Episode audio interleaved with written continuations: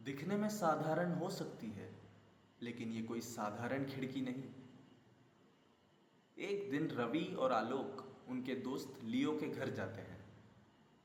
खिड़की के बगल में बैठकर डोनट्स खा रहे होते हैं, जब अचानक आलोक का हाथ खिड़की को छूते ही उसके पीछे उन्हें एक भूल भुलैया नज़र आती है। ये देख सब स्तंभित रह जाते हैं। लियो खिड़की खोलता है ताकि सब उस पार जा सकें।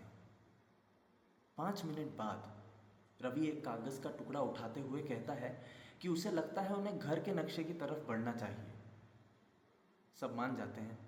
योजना सफल होती है।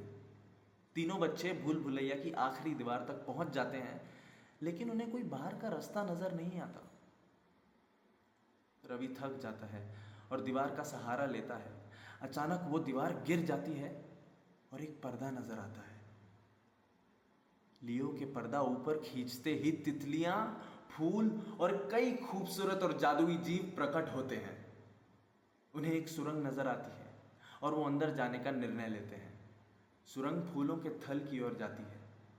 बच्चे इंद्रधनुष के फीते पर चलते हैं और चॉकलेट के संसार में घूमते हैं। बच्चे फूलों के थल में खूब सारी मस्ती मचाते हैं।